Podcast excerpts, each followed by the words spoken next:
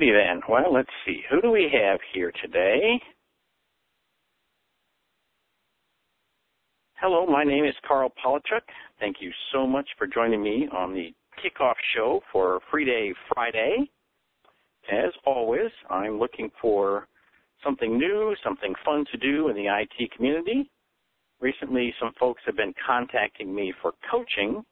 They want to hire me to help them with their businesses. That's all very cool and I'm honored, but you got to know two things. First, I don't have a plan for coaching. Uh, I, I just don't have a clearly defined step one, step two, step three for you to go through. Second, many people at the small end of the SMB space can't afford the $250 an hour for advice. Uh, my intent with Free Day Friday is to give that advice in a small quantity for free. People who are too busy to attend will simply miss out. I'm sorry, but you know there's not much I can do about that. Someone on the borderline might get their question answered for free and never become a client, and that's okay too. So today, a handful of people will get focused attention on the issues in their business. Everyone else on the call will get to listen in onto that conversation. And since many of us have the same challenges, uh, I hope that the program is useful for everyone. We start with a question that was emailed to me. After that, we'll take audience questions. If you want your question answered on the air, send an email to K-A-R-L-P, that's Karl P, at greatlittlebook.com and put Free Day Friday in the subject line.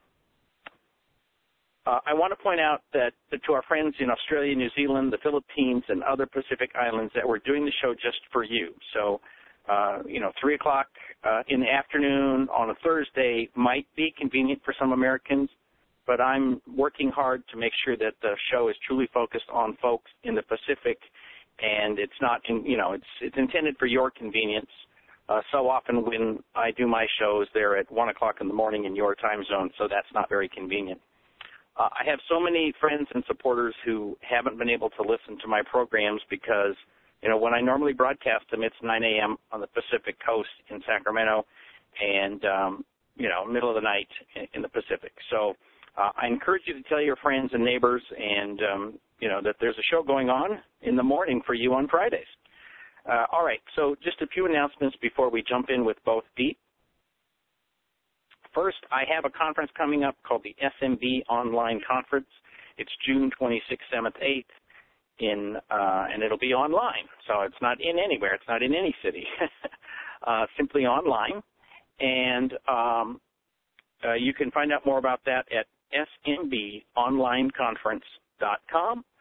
And uh, second, if you're a member of Cloud Services Roundtable, uh, you will be able to um, get reduced pricing for the SMB online conference.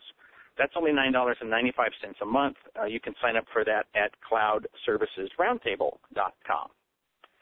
And uh, my final announcement, third announcement, is that my friend Jeff Middleton is having a conference also in June in New Orleans. So if you haven't been to New Orleans or you haven't been to Jeff's conference before, you can check that out at sbsmigrations.com. Thank you uh, for your patience during this first show. I'm sure something will go wrong, and we'll fix it, and it'll be fine. The IT community has always been very forgiving of my blunders, and I'm sure that today won't be any different. So now let's jump into it.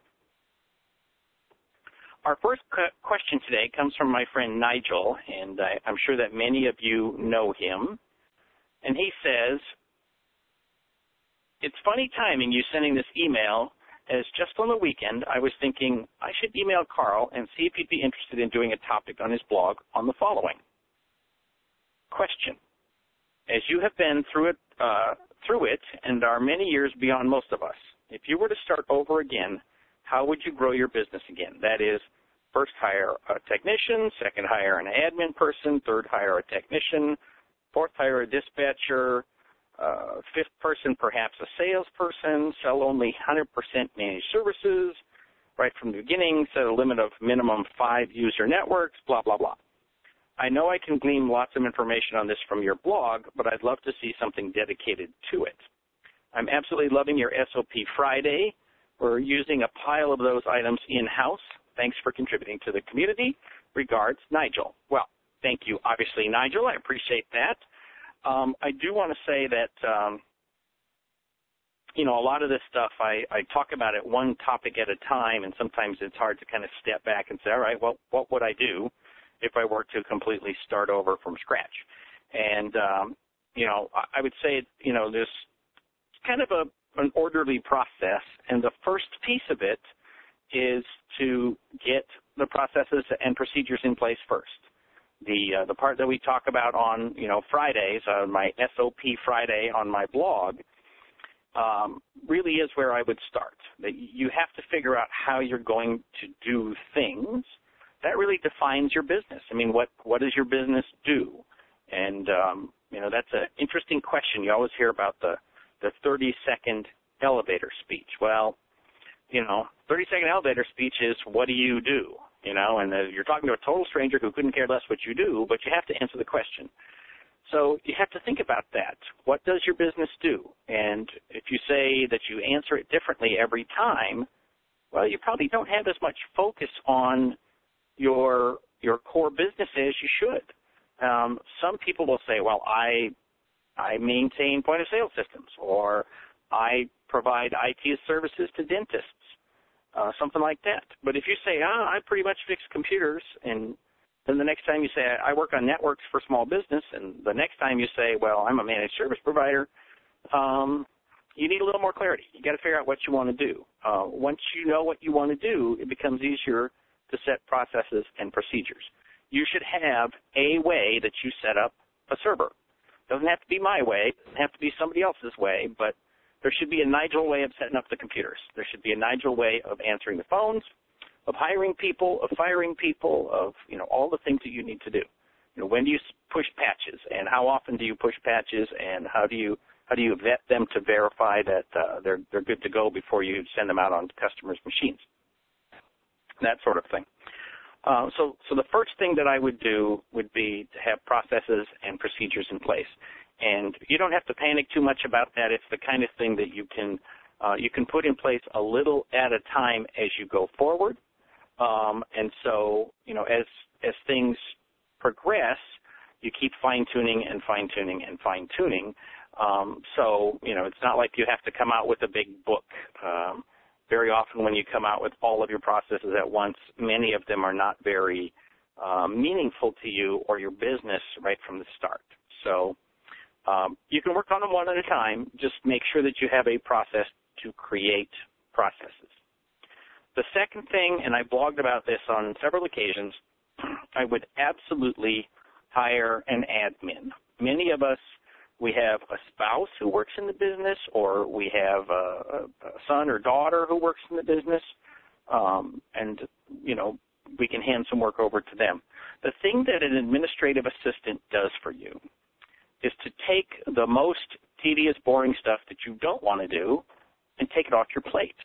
If you think about, you know, realistically, as a self-employed individual, that you work, say, 60 or 70 hours a week and I know that nobody wants to work that, but many of us do when we start out.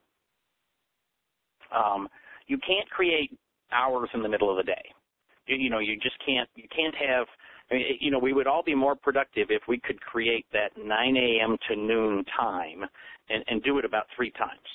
Um, but you know, what you end up doing is working really hard all day and then you get around to like, oh, I have to call three clients back and I got to call this manufacturer and I have to RMA some equipment. I, I got all this stuff and then I got to get bills out and, you know, I got to get the invoices out for the end of the year or the end of the month, um, whatever it might be. Um, that's all stuff that uh, it's it's most productive during the middle of the day.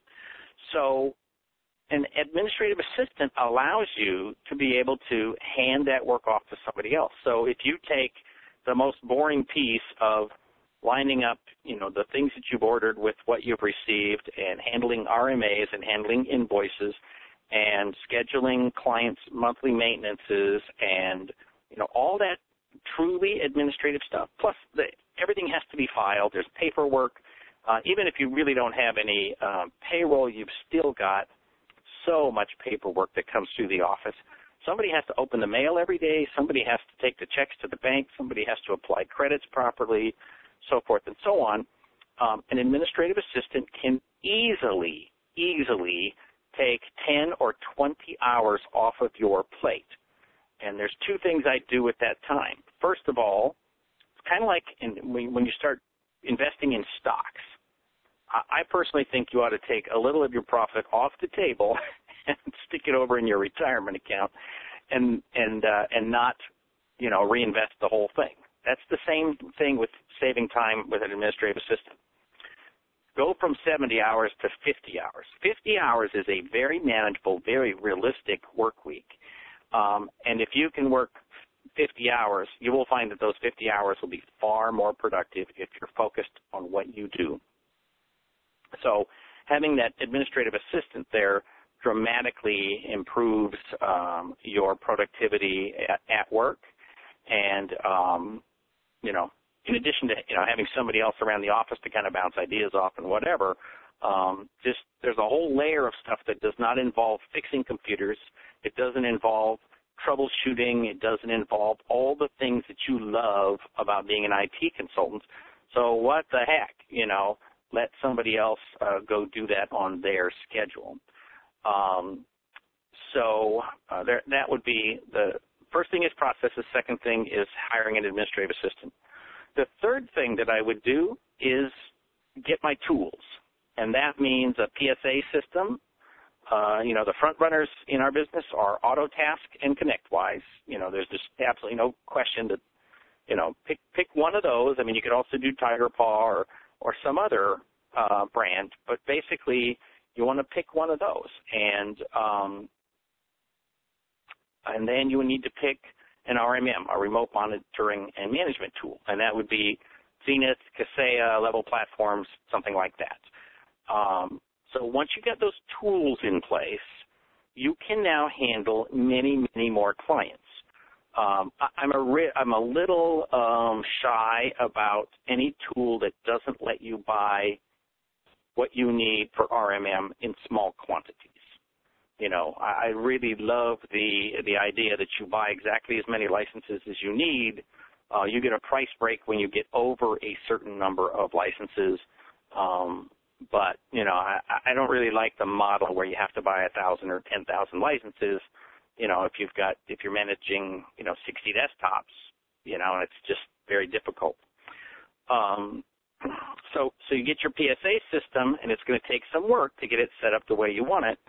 Get your RMM tool, but now you can manage many many more desktops, and so um, you know that makes life much easier. So so once you've got that in place, then you can have the admin begin to do invoicing through the PSA system, and so that's that takes a little bit of work there. But now you're literally you've got a platform from which you can jump very, very high.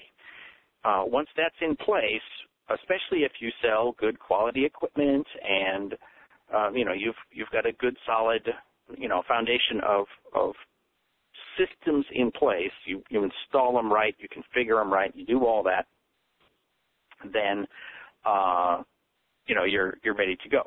If you then you know the fourth thing I would do would be to hire that tech. So everybody's like, oh, when do I get to hire a tech? And they, and they somehow have this vision that the technician is, you know, they're they're saving grace. That finally that technician is going to allow them to work a little bit less. And that's not entirely true. I mean, it's nice to have somebody to talk to, but realistically, uh, that tech should be very entry level. Uh, I put off one of the great mistakes I made in growing my business was I put off hiring the first technician uh, for a long time because I thought that I had to hire somebody who was like me. I thought that I had to, uh, you know, hire somebody who was going to be really great on servers and was going to be able to learn really fast and was going to be able to just knock work out, you know, left and right. And um, the truth is, if you're really, really good at what you do and you know how to talk to a client without drooling all over yourself, um, you're very hard to replace. And so you're not going to have a lot of employees who are like you. Um, and you, you need to be realistic about hiring somebody who You know, maybe your first uh, employee or first technician is somebody that you don't let them uh, touch a computer. You only let them work remotely, or you don't let them touch servers. You only let them work work on workstations, uh, and you show them the ropes. You tell them how things work in your company. This is how we answer the phone. This is how we configure antivirus. These are the the the ways that we back things up, whatever it might be. Um, so uh, you need to you need to have somebody who's very entry level. That will also free up your time because now you can say, all right, so we got this new thing. A client wants three new desktops. Assign it to the new guy, and and you get to take you know the morning and go do something else. So just the way that the the administrative assistant was hired strategically so that you could you know go do something else it's also the case that um, your first technician was hired strategically after you got your PSA, after you got your remote management and monitoring system in place, after you got your admin in place. So strategically, what that person can do is you can throw them tickets, and you can literally tickets come in, and you just start tossing them over the fence, right? Okay, you get that one, you get that one, you get that one. Uh, you keep all the cool stuff for yourself. So you, you you own the business, right? You get to do the fun stuff. You get to build the new servers. You get to configure the backups. You get to draw the diagrams. You get to do strategically, you know, all the cool, fun stuff, and you let the new person, um, you know, handle the boring installs, handle the antivirus crap, you know, all the stuff that you don't like to do, you just, um, you know, you hand off to them. So that's pretty cool. Um, and you make sure that there's a very, very clear escalation policy. They they are not allowed to beat their head against the wall, you know, for whatever. You pick how much time, um, half an hour, one hour, whatever. And it's very scary for many of us to to turn work over to somebody else and not be watching over their shoulder. But um, you know, if you if you do it a little at a time, you know, you you're going to gradually show this person the way that you do business and um, and it's probably going to be somebody who doesn't work on servers. It's probably going to be somebody who doesn't, you know, isn't thoroughly uh, versed in Active Directory or troubleshooting Exchange or, you know, backing up SQL or whatever. Um, it's going to be somebody who, you know, is just getting started in the business. Um, that has the advantage that they're they're also not going to be super expensive.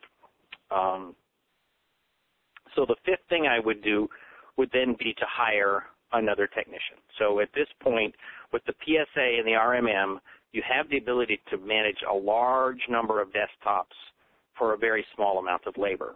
And to be honest, this is just me, but I would have those two technicians both be part-time. They would both be in the neighborhood of 30 to 40 hours a week, depending on how much work you need.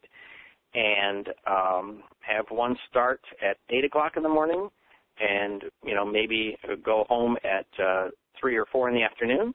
Have the other one start at 10 o'clock in the morning and go home at six. And that way you've got a good swath of your day covered. You've got them both working together in the middle of the day. You can do lunches together. You can do projects. Um, but that also allows you the ability to give more work to somebody who is a better employee who learns faster, who is uh, you know better at a certain thing. Um, it may be that one of them turns out to be a really good employee and one not. Um, and then you know the the standard rule is to to fire fire the first first time you know you should fire somebody is the first time the thought crosses your mind. You know. Uh, if somebody's really, really a bad fit, uh, you need to move on, and that's a very difficult lesson to learn as well. Um, but then uh, uh, that second technician might also be a higher level technician. That might be somebody who can help you with servers. Might be somebody who is a little more qualified, uh, earns um, a higher hourly, and um, can relieve you from some of the additional work. Uh, in a perfect world, both of those technicians will work out. You'll have plenty of work for them. Um, the you know one of the advantages of hiring people part time is that um, you know, you know that, that their hours are going to go up and down depending on how much work you actually have in the system. Um, and so, of course, that means you got to use your PSA to get that done.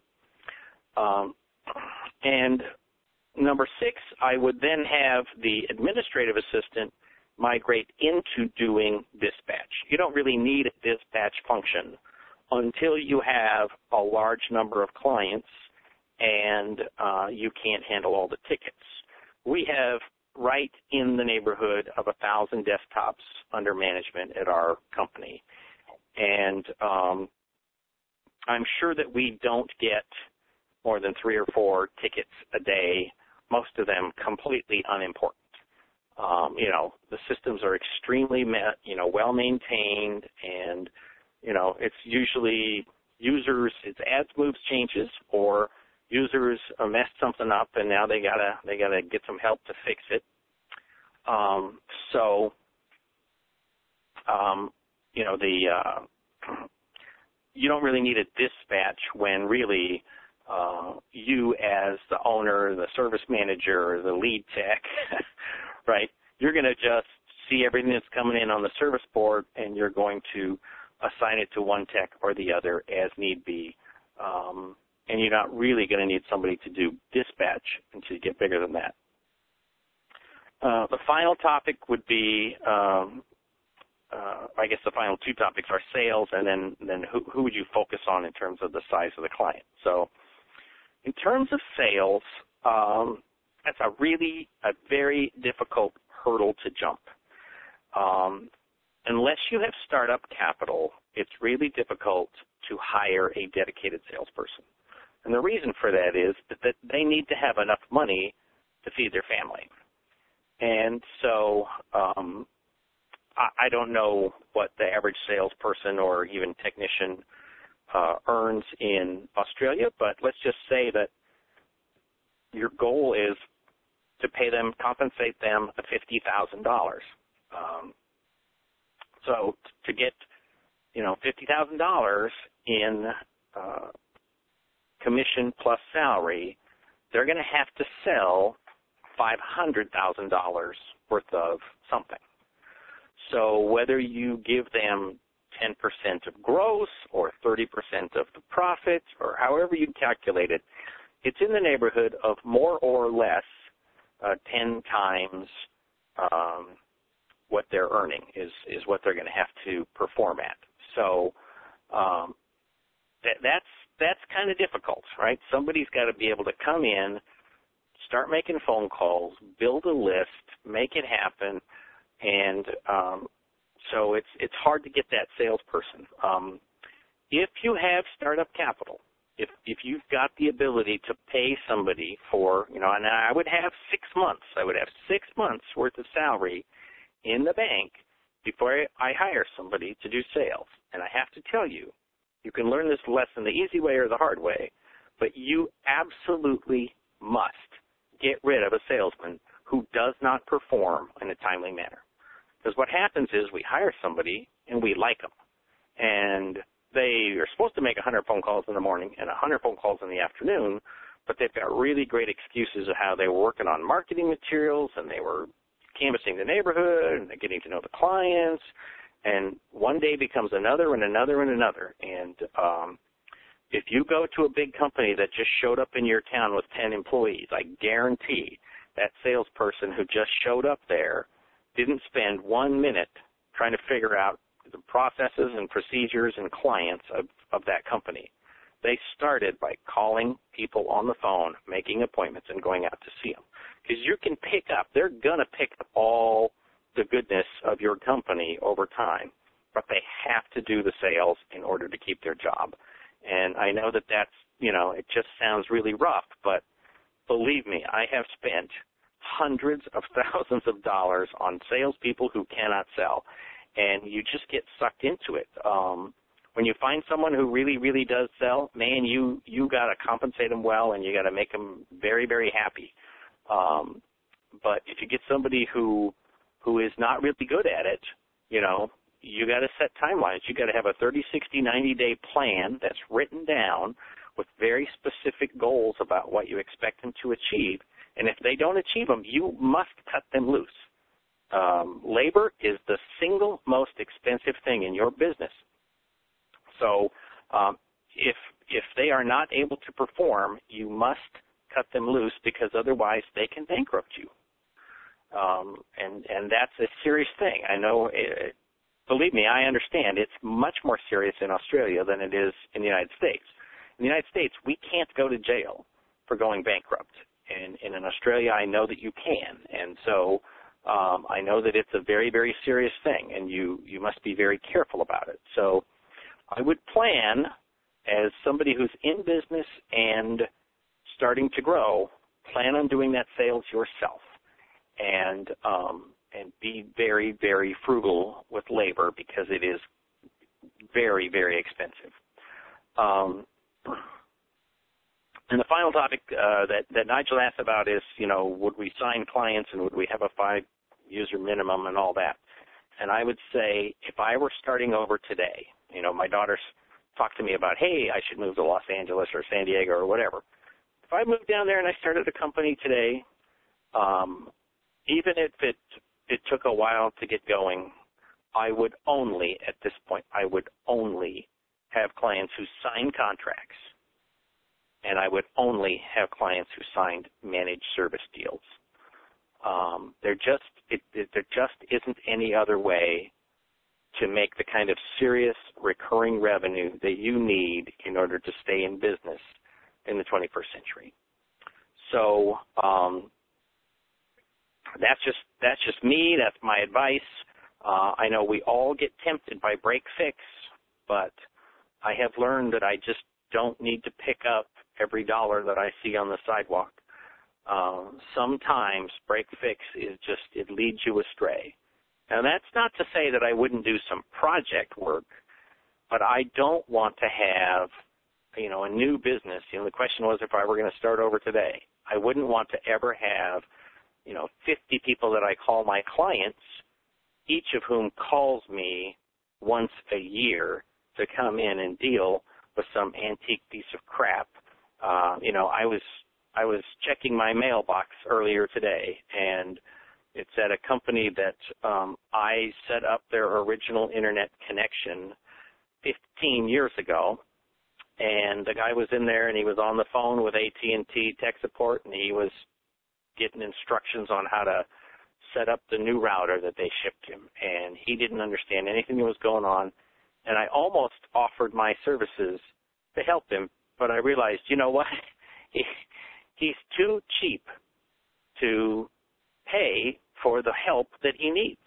He's too cheap to have somebody maintain his systems. He's the kind of person that waits until something breaks and then he calls somebody and he wants them to be responsible for making everything right and that is not who I want to build my business around. I want to build my business around people who uh, are willing to make an investment in their business and they see technology as um, an investment and not simply a cost. So um, I want to make sure that everything is going smoothly out there. So if you have any uh, problems or concerns, please uh, go ahead and email me at carlp at greatlittlebook.com. Otherwise, I'm just going to keep boogieing right along here. Um, I got another question uh, from Felix who says that uh, he says I live and work in a regional center with a population of about 20,000. I've been operating an IT consulting business for almost 15 years, focusing on the SMB sector because there really isn't much else in this town coming from a software development background, I do a bit of database uh, development for some clients. Server systems I have been installing and supporting have been implemented with industry best practices and run mostly trouble-free. I provide a break-fix service at a very modest hourly rate. I have recently employed a young graduate and want to shift the business into an MSP model. We are currently defining our offering uh, for example, levels one, two, three, and what services to include and how to set the price. When talking to clients, they don't see much point in paying me a fixed fee every month. I'm stru- struggling to find the right price point to attract and convert clients to switch to MSP and defining a service offering that is easy to understand and manage. Can you give me some guidance on how to define price versus services offered and making this attractive to clients? Well, without tooting my horn too much, Felix, I would say if you haven't read Managed Services in a Month, you should do that. Because uh, I literally walk through the process of how I converted my business to managed services. Um, the, uh, the the key thing with existing clients is that they need to be pushed into this because you've been so good at doing what you do that they literally I, I can hear their words in your ear. They they are saying the words, I already get great tech support. Why do I need something else? Right? Why do I need to pay for that when I'm already paying for this? I've already got something that's great. Um, and so the strategy for those people is, uh, and I, I go through that in managed services a month and in service agreements for SMB consultants. In both places, I discuss um, how you, you know, come up with your pricing plan. And, and for me, I create an Excel spreadsheet that says, okay, how many servers and how many workstations? Most clients, it's you know one or two servers, and then you know one, two, three, four, five, six, seven, eight, nine, ten, fifty, you know, twenty, however many workstations, and you come up with this this matrix of how many servers, how many workstations, and you look at all of your clients, and then you literally you go to QuickBooks and you say, okay, let's look at, you know, client number A. Uh, how much did they spend on hourly labor last year? So one client is going to be $1,000, one is going to be 10,000, one's going to be 20,000, one's going to be 30,000. Okay, so then you need to figure out kind of shift, play with that Excel spreadsheet. And again, I've got a sample of the Excel spreadsheet is is with the service agreement book. Um, you know how how many hours of labor did they buy given the setup that they have? And so you plug in a price and you say, well, let's see, what happens if I charge $300 a server and $50 a workstation? or $400 a server and $35 a workstation, or $600 a server and $95 a workstation, and whatever it might be. And uh, what you're going to find is that, you know, on the various ways that you do it, some people will pay, pay more, some will pay less. And so the place to begin building that contract is basically the, the same as where they were. Because what you want to do is be able to say, look, what happened before is I waited until something broke and then we fixed it, right? Um, and that's not the way it should be. Uh, you you get regular oil changes on your car. You get regular tune-ups. You you rotate the tires. You check the oil, right? You do all of these things so that you don't have to replace your engine before its its you know day has come. Uh, and it's the same thing with you know your furnace, and it's the same thing with lots of stuff in your life. So we're going to do it with your computers. And, and what happens is that let's say that it's fifty dollars per workstation per month. Okay, so what that covers is all of the labor to keep it running. So um, that's six hundred dollars a year. And if you look, you know, if you get somebody who's got five workstations, chances are pretty good that they paid at least three thousand dollars in labor on the workstations in the last twelve months. Right? And then if you look at the server and you do, uh, again, I'm assuming you do a monthly maintenance. So you do a monthly maintenance. Okay, well, there's an hour of labor to check the logs and verify that the antivirus is working and that everything is up to date, and all the patches, fixes, and updates are in place, and uh, the backup can be restored properly, right?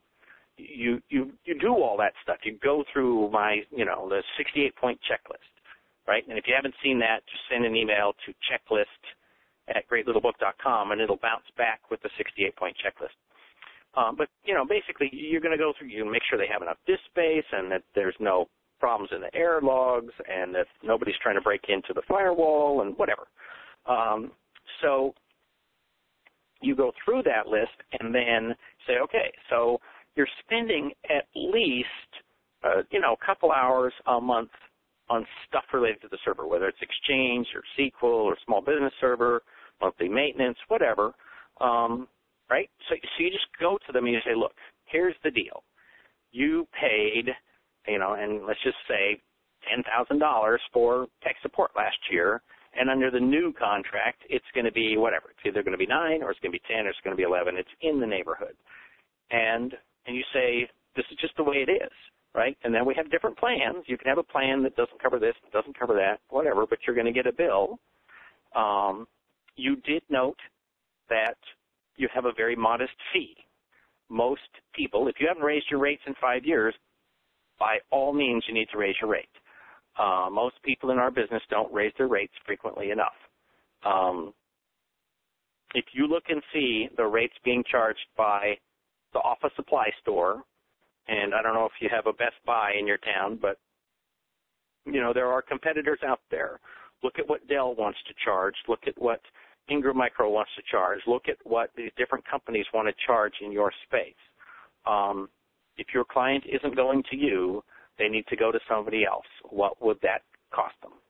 And um, you know, you can say, well, first of all, the easiest way to raise your rates is say, you know, I'm going to go up to, you know, let's say you're going to go up to $150 an hour. But you can tell them, hey, you know what, you get a 10% discount because you signed a contract. So now you're at 135. So instead of charging 120, I'm going to charge 135. Um, and you get that discount because you're such a nice person and such a loyal customer. Um, and and you know that's how I would swing them over. I would also personally I take the approach that you're going to draw a line at some point, and everybody has to sign a deal. So they either sign the deal at you know platinum, gold, or silver.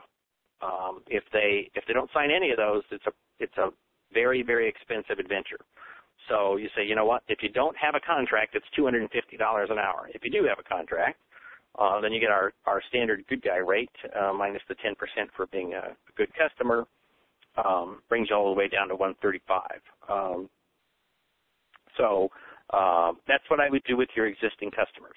New customers, I think you need to focus on people who've got five to ten desktops um, I just had a discussion yesterday with somebody that you know their their bread and butter business is selling ridiculously expensive uh, copy machines and scanners and um, you know network printers, and their core clients are the 10 user offices that are out there. Um, you know, it's it's not the case that just because an office is small that they don't have any money. Um, there are small offices that have a lot of money to spend, and there are offices that are um, small and don't have any money to spend. So you just need to find the offices that have lots of money to spend and give them your attention. So that's what I would say about that. Alrighty then. So um, we are coming up to, uh, let's see, I guess we got about 10 or 15 minutes left so the question is, is anybody out there that wants to ask a question? Um, and if you if you are, uh, please raise your hand. Otherwise, I just have to start making stuff up uh, and asking, answering the questions I think you have. Any hands out there? Going once, going twice. I'll even take I'll even take a hand from the United States if I have to.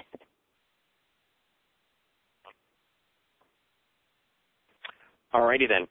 Um, so, you know, I talked about uh, uh, um, some of the, the, things about getting started and, and, making the migration to to managed services. Um, I believe that if you were starting today, you would probably not you know, like think about somebody who's 18, 19, 20 years old. They're still setting up a business for the first time. Uh, you know, they're getting out of school, looking around, and you know, trying to figure out what to do next. Uh, they're probably not going to set up a break fix business. That's what we did 10, 15, 20 years ago when we uh, started our businesses. But I have to say that if uh, you know, if you were young today, you would go get a remote tool. You you know, even if it's just a freebie tool that you found someplace, um, with the ability to remote into people's systems, you would you would simply not offer hourly labor. You would sign people up and say, look, you can buy 10 hours, you can buy 20 hours, um, you can you can pay by the month, Uh, we have lots and lots of options. What we don't have is an option where um, you have no relationship with me and you somehow think I'm just going to show up and fix your stuff. Um, that model just doesn't make sense anymore, especially with the tools that we have. Um, and so the, the tools are becoming very cheap. Both ConnectWise and Autotask have a tool that's available for a small monthly fee on a, a subscription basis, and um, you know it's that's the kind of thing that you know I just expect everybody to be able to go out there and um, and get. So when you start up your business, I think more and more what you're going to see is that that's exactly what people do is um, that they go get those tools and now they suddenly have the capacity to serve many many clients, and so they're not going to be um, you know starting out as we did uh, doing break fix stuff. Um, the other thing is that machines just don't break much anymore. So, um, you know, that's that's a piece of it. It's also the case that you know, look at your cell phone. You know, your cell phone is the model for the for the economy of the future. First of all, the cell phone is essentially free, right? You might pay a couple hundred bucks for it, but a piece of hardware is the, the, the initial investment. And then there's a low monthly fee. Oh, you know, my cell phone, you know, it's only $40 a month. But you know what? I want that data plan, which turns out my data plan is $60 a month. And then I want to be able to create a hotspot, so that's $20 a month. I got to have unlimited texting. That's only 5 bucks a month. I need the insurance. That's 5 bucks a month, right? But ah, but ah, but ah, but doesn't take very long before I've got three lines and my phone bill is $300 a month. And that is the way people are buying services. That's the way people expect it in the future. I think you're going to have fewer and fewer clients that expect that uh, they're going to only pay for stuff when it breaks. Uh, it's much more likely the case that they're going to say, well, I'm going to be on the plan. Uh, and with hardware as a service, it might be the case that the plan includes their desktop, their router, their firewall, their switch, all that other kind of stuff. So it, it may just literally be the case that the plan uh, is going to include all kinds of, of little goodies. Um, now, I'm not a big fan of having lots and lots of little add-ons, but I got to tell you, if you went to all of your clients, you said, okay, what do you want to pay? Because I've got a list of things here you can tick off so much a month for uh, um, an exchange mailbox, so much a month so much a month for a gig of storage, so much, uh, you know, so much for antivirus, spam filtering, you know, tick, tick, tick, tick. You want remote management? Okay, that's a little bit of this, um, and you can you can develop a model around that. But um, it's all going to be monthly payments, and they're going to go tick, tick, tick, and increase their own bill every month. And it won't take very long before it gets up to, um, you know, what you were going to charge them anyway uh, it's quite interesting to me that when we made the move to doing our Cloud 5 pack, that the price came in at about $50 per desktop. Now, um, we don't divide the Cloud 5 pack, so it's $249 a month for five users, but a lot of people have three or four users. Um, and so their price per desktop is right around what we charge as a managed service client. I think we're currently at $65 a month for a managed service desktop um, if you're not on the Cloud 5 pack. Um, and so it's it's right in that neighborhood, and that includes the whole shebang: antivirus, spam filtering, remote monitoring, and so forth. So, um, you know, it's just kind of interesting to me that they're both in that same time frame. So anyway, that's that's what I would do if I were going to start in the business today. Well, I don't see any other hands, so I'll I'll wait and see if anybody raises their hand. But in the meantime, um, I hope that this was a worthwhile adventure. As always, I really appreciate your feedback, and that includes feedback on the registration process, how the show went, and everything else uh, just email Karl P at greatlittlebook.com. And if there are no other questions, then this will conclude our first ever Free Day Friday broadcast for March 16th. I hope that you have a great St. Patrick's Day weekend. and I will see you next month. And let me verify with the calendar, but I believe it is uh, April 20th is the third Friday of the month. So uh, the um, April 20th, we will do the next free day Friday. And so I will see you next month for Free Day Friday. Thanks for tuning in.